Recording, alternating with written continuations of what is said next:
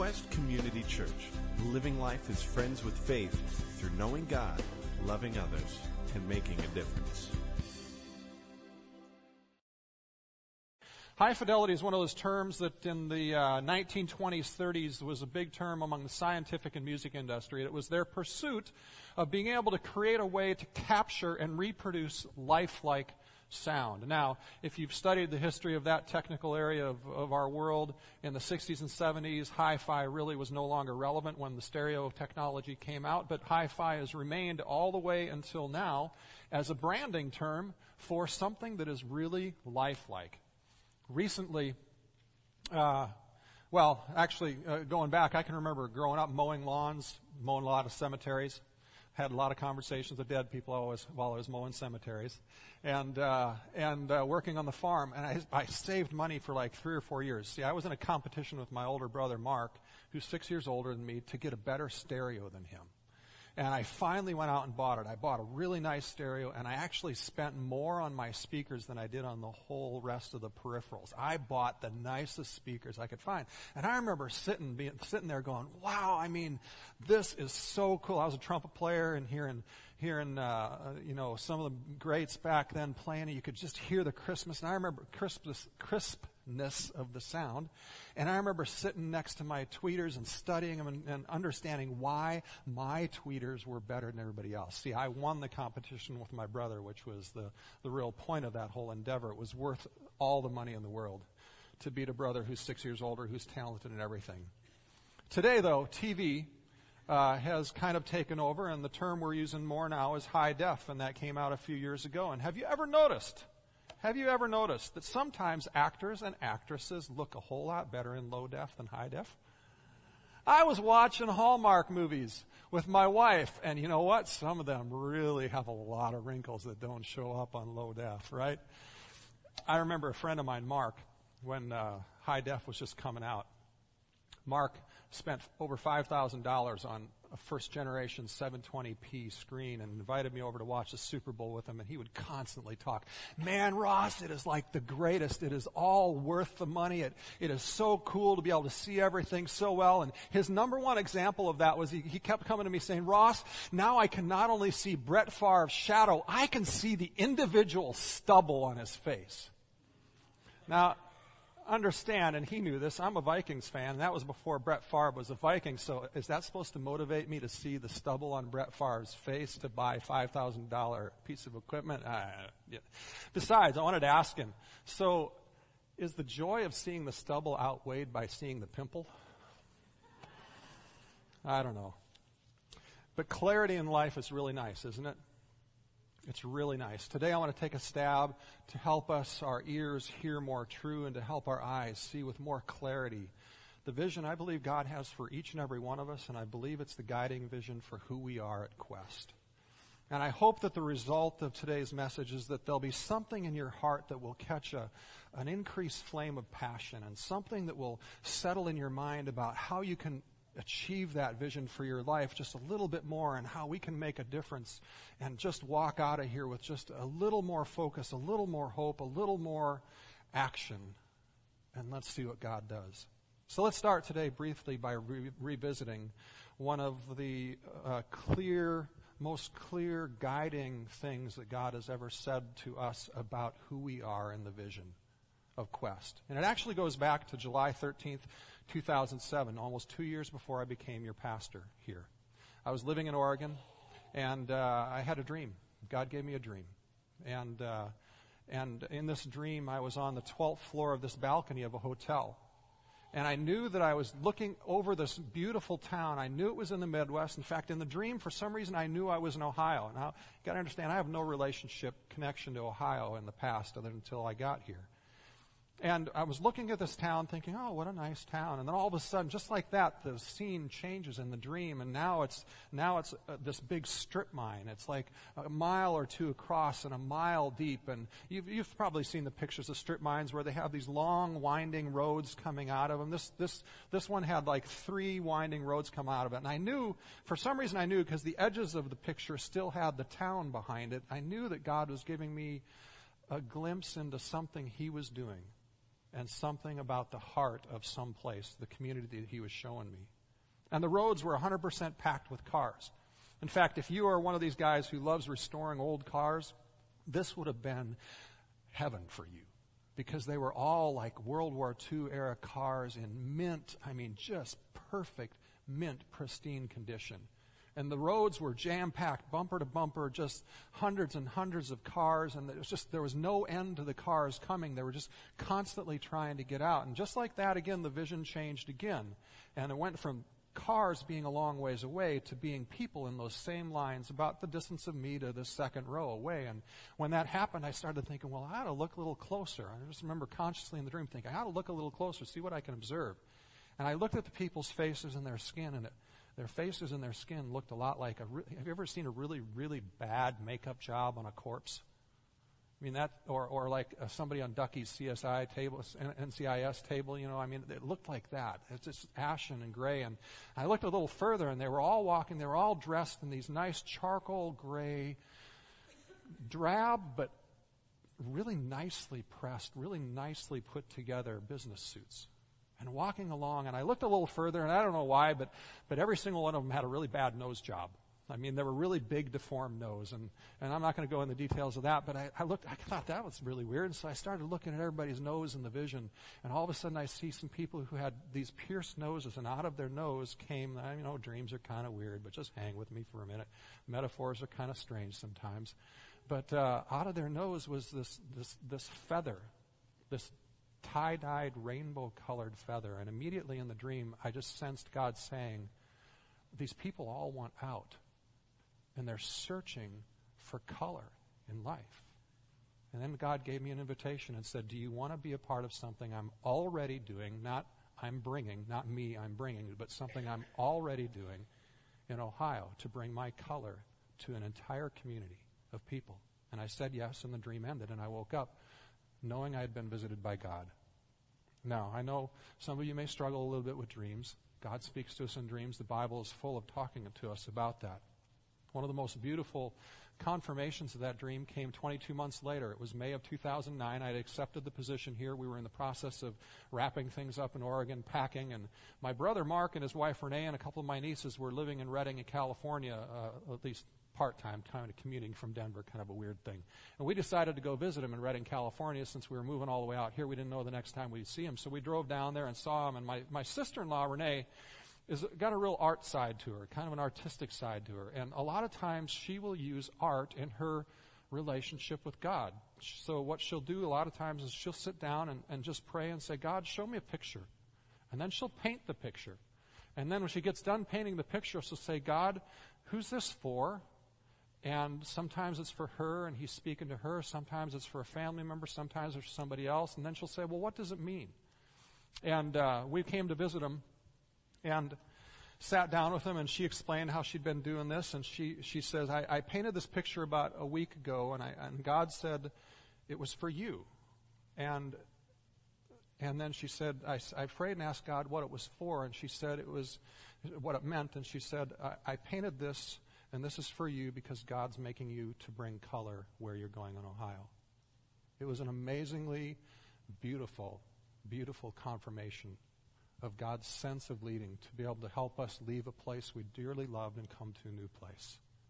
And God spoke tremendously in that. I actually want to encourage those of you here who are artistic to allow God to take that gift in your life and begin to not only speak through you to others, but to speak to you for yourself as well, whether it's art, whether it's painting, or whether it's drawing, or whether it's poetry, or whether it's prose, or whether it's music, or whether it's photography. I, I heard between between services about somebody being touched through photography just this past week, and, and or video. That you would allow God to be real to you in that area. In fact, I want to invite you to be a part of the September transformation service at the end of the month because Melissa and her is forming a team to put together just kind of experiments to help us learn to let God be a part of that in our life. So I want to invite you to be a part of that. But let's let's let's go back. So the dream.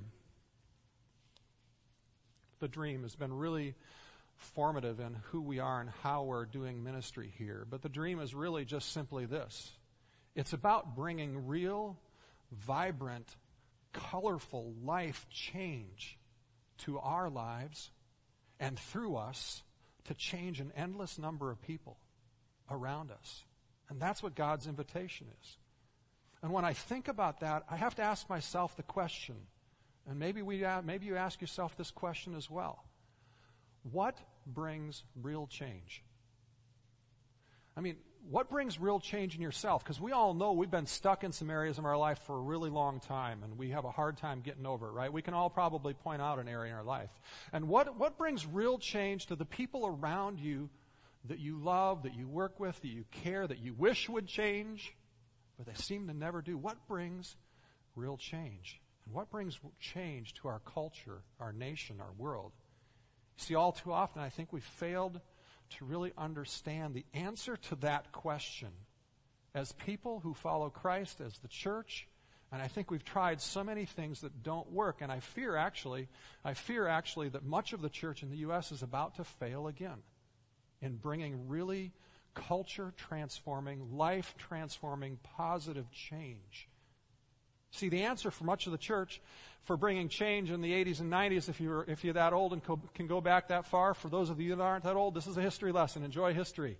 The 80s and 90s, it was all about let's get involved in politics, right? So we had, we had uh, uh, Christian right wing movements and Christian left wing movements trying to get involved in politics and putting forward their biblical idea of social and moral rightness correctness, what they thought the Bible said to inform those things. And, and we can clearly probably go back and say there were good things that came out of all that, okay? But let's put that aside for a second, the good things that did come out.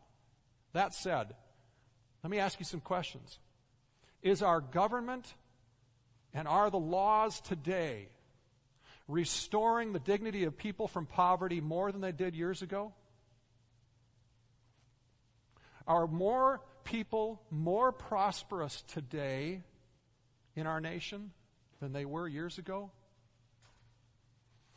Are we moving our culture through that legislative process to be a, a stronger morality that creates healthy families and a safer society to raise kids in? You see, I think that most of us can quickly say, based upon the statistics and based upon our own personal perception, that none of those questions could be answered yes, they'd all be answered no. That things aren't further. So the church in the mid 90s, early 2000s shifted again in the way they wanted to uh, capture culture, and we're a part of that. We've all experienced that. They moved from being a little more formal to more casual to less churchy, to be more creative, to use video and lights and, and music and change forms of communication and use music that we all understood that we listened to during the daily time and, and just do more fun things. And, and did that bring more people back to church? For a time. Did that change some people's lives? Sure. Every one of these movements, God's gracious, gracious enough through whatever we do to change people's lives. But the reality is that from my own personal experience and from the studies I've read over and over again over the last 15 years, and, and you understand, I mean, this is this movement of creativity and casualness and video. That was part of the, my experience in the early 90s in the church that I was a part of that grew, that allowed me to actually even get enough credibility to become a consultant to other churches. I, I, I know that. I know the power of that in that setting. And yet, the studies in my own personal experience say that the creative entertainment value in attracting people doesn't yield real lasting change at all. What it yields is consumers who sit and they raise the bar and keep raising the bar higher and higher, expecting more. And you know what? Pretty soon the church is not going to be able to compete, and it doesn't take long for the church not to be able to compete with Hollywood and with everybody else in terms of the creative quality. In fact, you know, um, one thing we often overlook that's one of the biggest arguments in how we should do church and why we should be creative and why we should increase the, increase the entertainment value is the whole departure of the younger generation from church. But over the last 20 years, with all the creativity, with everything we've done, with the amazing stuff that has gone forward, and I think it's fine and good to actually try to communicate that way. But with all of that going forward, we have not even scratched the level of departure of youth from their faith within two years after high school. The rate is still the same. And yet we still try to argue that in order to reach the younger generation, we need to do this. We've been doing it for 20 years, and it hasn't made a difference at all in the departure of youth from the church. So in the early 2000s to mid 2000s, the sea of the church and how we wanted to influence culture and how we as people, as Christians and followers of Christ, wanted to influence the culture changed again and still lasts to today into something we're calling the social justice movement. And so we've got books written about social justice. We've got books written about city reaching and social justice. We've got church and community partnerships going on to clean up our schools and fight human trafficking and deal with poverty and, and deal with abuse and heal people from abuse. And those are all things that are so a part of the gospel message that we should be so desperately passionate about being involved in those things. They should break our heart. And we are involved. That's one of the reasons we're doing the warm patio night today, tonight and other things that we do. But what I see happening in a vast majority of the churches who are part of the social justice movement is the same path that these two other movements were on that didn't bring any lasting, significant change. See, because all three of these movements have one thing in common. In fact, uh, all three of these movements, plus the Tent Crusade and Big Crusade movements before that, they all have one thing in common. One thing that does not get at the heart of lasting change. And it's this that they're primarily activity, they're primarily event oriented, they're primarily educational movements, trying to get people to do big events to reach the masses and that's what they are. And that simply isn't deep enough to bring the real change that we all long for and the widespread cultural change that we want. See, the political rallies, rallies and marketing strategies, communication movements haven't brought lasting change. The creative worship events haven't brought lasting change. In fact, the real change that the creative worship movement has brought is that it's just hastened the decline of the smaller, unhealthy churches and the growth of the larger churches. But every study indicates that, other than I think last time I checked about two years ago, there's only been one county in all of the United States where the percentage of Christians actually increased. And we've been about this for 20 years, and we think that's going to be the answer to bring change, and yet it hasn't brought change. And every study into how well we as followers of Christ really understand our faith and really understand who God is and want to follow Him, every study indicates that it hasn't made deeper or better disciples on any front. And it's been going on for 20 years. So the question is what really brings change? And why is the change that we're doing and being a part of so ineffective? Well, the dream God gave about Quest indicates some reasons why. In that dream from God, let me ask you the question what was lacking in that dream? Well, there was order in the dream. That wasn't lacking. There was professionalism and there was polish in that dream. That wasn't lacking. There was success in that dream. That was not lacking. There was effective leadership and communication going on in that dream. None of those things were lacking in that dream. What was lacking was that hearts were not fully alive. Okay, for those of you who like zombie stuff, it was a zombie given, God given zombie dream. I mean, that's really what it was. And that was a depiction of who we are in many ways. There's no life, no heart. There was no understanding of the why of life and what really brings happiness, what really brings joy, what really brings true beauty to life. And Jesus is always pretty incisive. In Matthew 13, he's kind of incisive and maybe a bit blunt in addressing this issue. And he says it this way He says, For this people's heart has become calloused. They hardly hear with their ears and they have closed their eyes. Otherwise, they might see with their eyes and hear with their ears and understand with their hearts and turn, and I would heal them. You see, Jesus is addressing a common problem each and every one of us face. You and I, we all face it. And the question he's really addressing is how do we grow out of our blind spots? Because Jesus in this text is offering healing. He's offering everything they ever wanted and they can't see it. They're blind to it. I struggle with blind spots, don't you? Don't we all struggle with blind spots? Don't we get frustrated by them? Sometimes we feel them, but we can't nail it down. We can't quite catch and understand why we can't change this area of our life. You know, see, people in the dream that God gave about Quest, they were all longing for something more. But they were blind to it. And yet the longing was there. It was driving them, it was stirring them. Sometimes our blindness is caused by hardness. And the question Jesus is posing us to us almost directly in this passage is how do we live free of the calluses that have grown over our hearts? And because of how we've decided we need to be or how we need to respond in order to be accepted or successful or, or not experience some negative consequences. In, in what areas of your life do you find yourself settling for the sadness or disappointment of what is or has been rather than continuing to walk in the joy and the passion of a dream for something better? What parts of you used to be joyful and almost playfully alive that you've allowed to die? Because for some reason, you're now more focused or or more busy or you're focused on being successful or, or you just don't have time for it and it just doesn't fit anymore. See, I wrestle with this all the time. I wrestle with it, me, with it, with, with it for me personally. How do I personally become unstuck in some areas and grow? And I wrestle with it as a parent.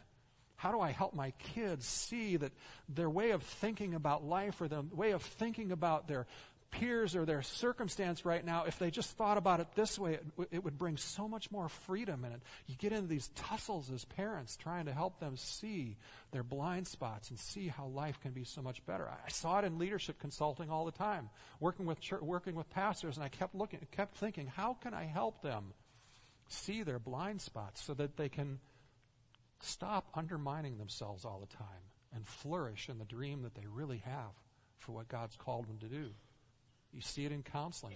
Even over coffee cup counseling that you guys do with friends, you see it all the time. You, you, sit there and think, how can I help this person see how wonderfully made and how gifted they are instead of seeing themselves through the lens of, of, of depression or the filters of the, the failure or the harsh criticism or the teach, teasing or abuse they've received in the past. You see, Jesus is getting at the point here when he says that touching the heart of a person so that they can understand, it's touching the heart that brings healing and change. And that's the reason when we do our social justice stuff where we're trying to minister to the poor through things like Quest Care, that we want to approach it with not just a hand out, but a hand up, to borrow Warren's key guiding phrase for the way they do ministry. Because really, our heart passion when we get involved in stuff like that is what we really want to see is we want to see this person empowered. We want to see him more confident. We want to watch them find the joy of taking initiative, to learn new things, to, to, to stand on their own and experience the dignity of that again. Right?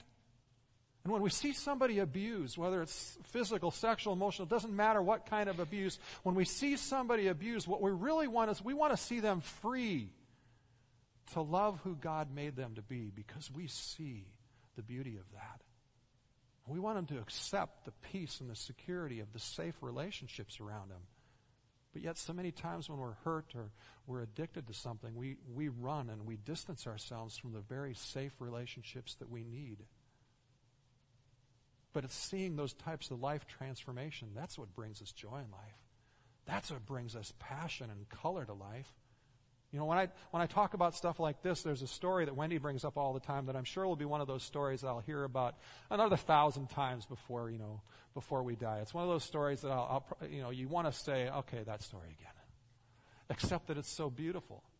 There's a, a gal from her past many years ago who, who was caught up in sexual addiction and prostituting herself, who because of, of people, including my wife, but other people who walked alongside her through all that, just so graciously, so patiently, for so many years, has now experienced so much healing. She's happily married and a happy mother of several kids, and it's just a beautiful story of the healing that she's had in her life because people walked with her.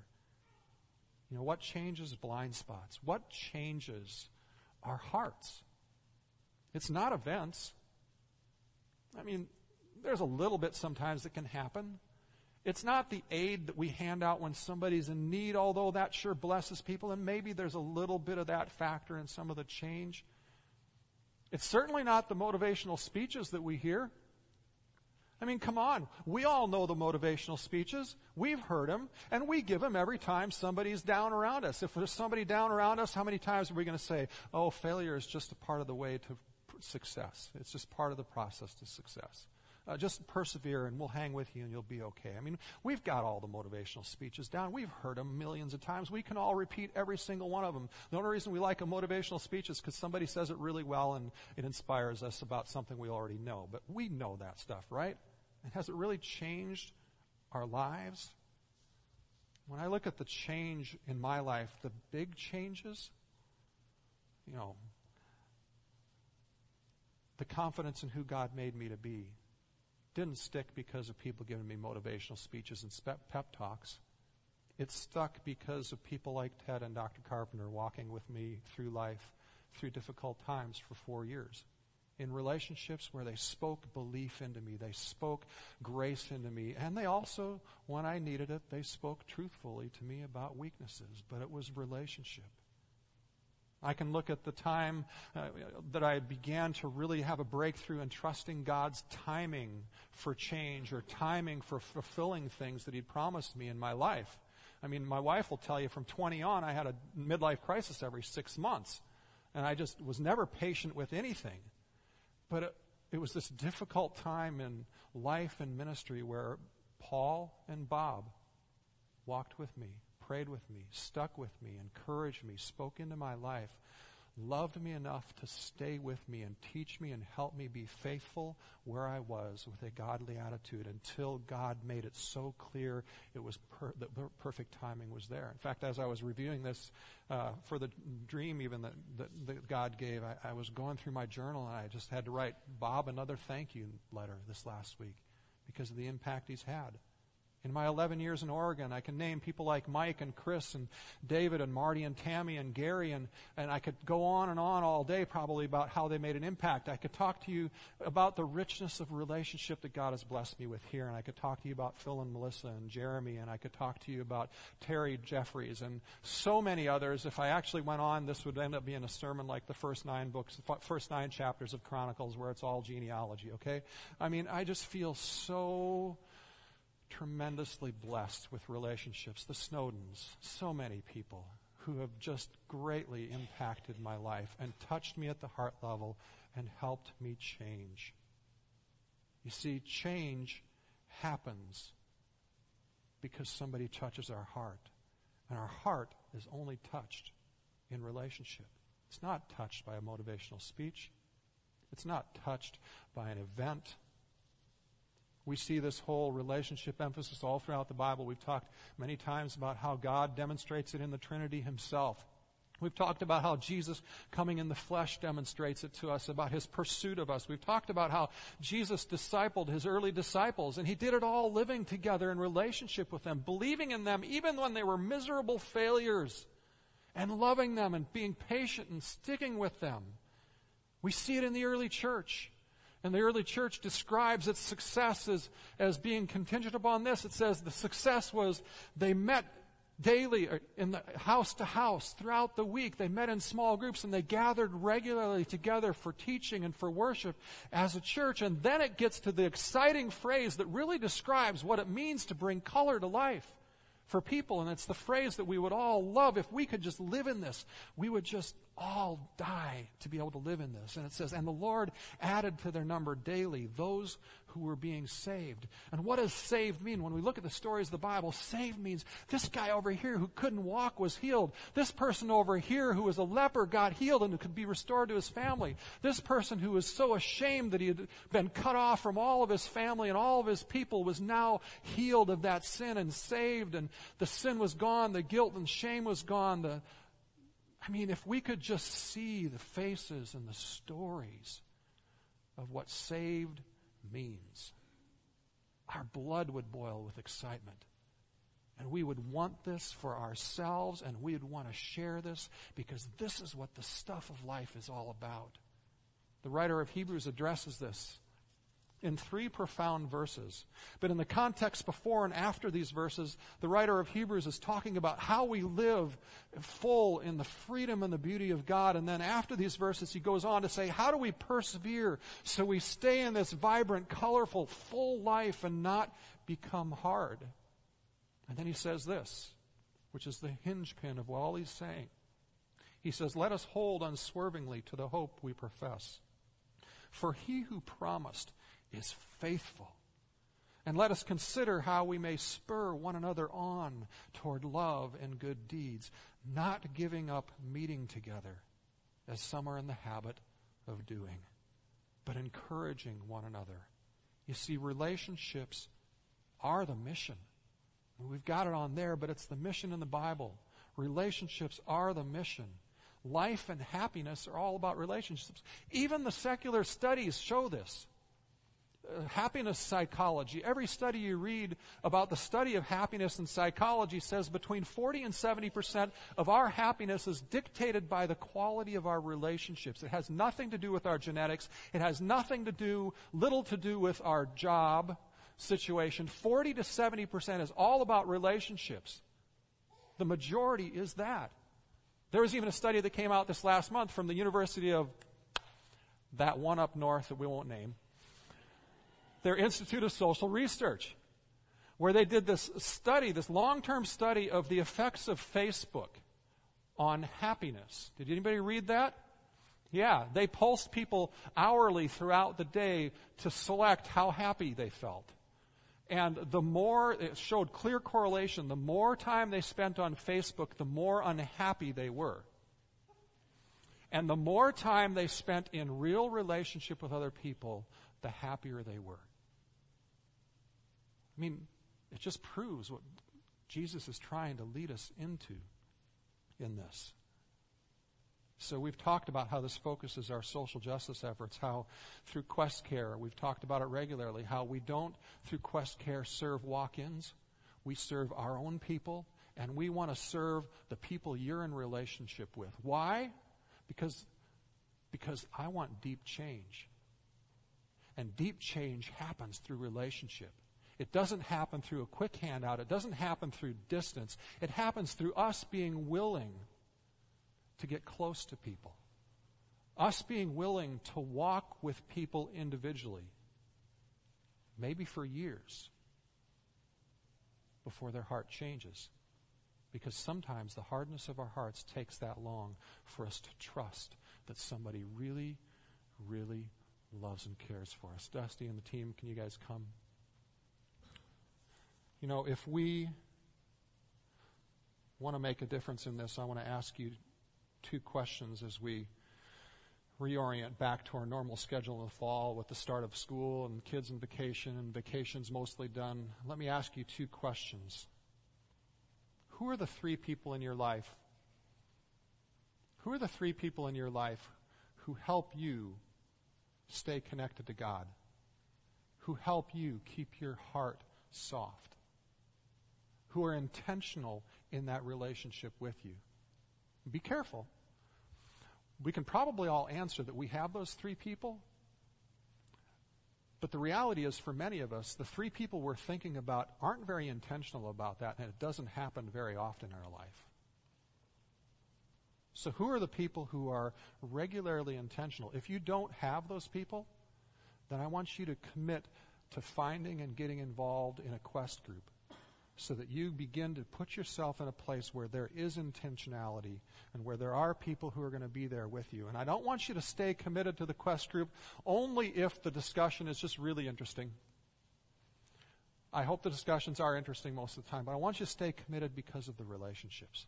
And second, I want to ask you another question. Who are the three people in your life who are unchurched who are far from God or who are caught in just a religious idea of who God is, that they are constantly living under a sense of burden and guilt and condemnation and performance. Who are those three people in your life that you're intentionally building a relationship with? That you're seeking to love them and speak life into them? That you're inviting them to see God as a God who pursues them, not as an angry God in the sky who they have to perform for? But you're inviting them into that, and you're showing them that kind of love by your pursuit of them because you're being like Jesus to them. If we can live this way, see, it's real tempting. It's real tempting for us to get focused on big events and other things to try to get the masses to come in. But if we'll focus on relationship, and be patient enough to be intentional about this, then a couple years from now, we will be able to see massive change in our own hearts. And we will see through the multiplication of the relationships that each and every one of you have, God bringing great blessing and greater change than we can ever imagine. Lord, I ask that you would come and that you would speak to each one of us about the names that you have for us. And I ask that you would speak to each and every one of us about our hopes and our dreams right now. And as we worship you now and continue to worship you, that you would come and visit us and help us to live this, that we could see widespread personal change and widespread cultural change because we touch people's hearts and we do that in relationship. In Jesus' name, amen.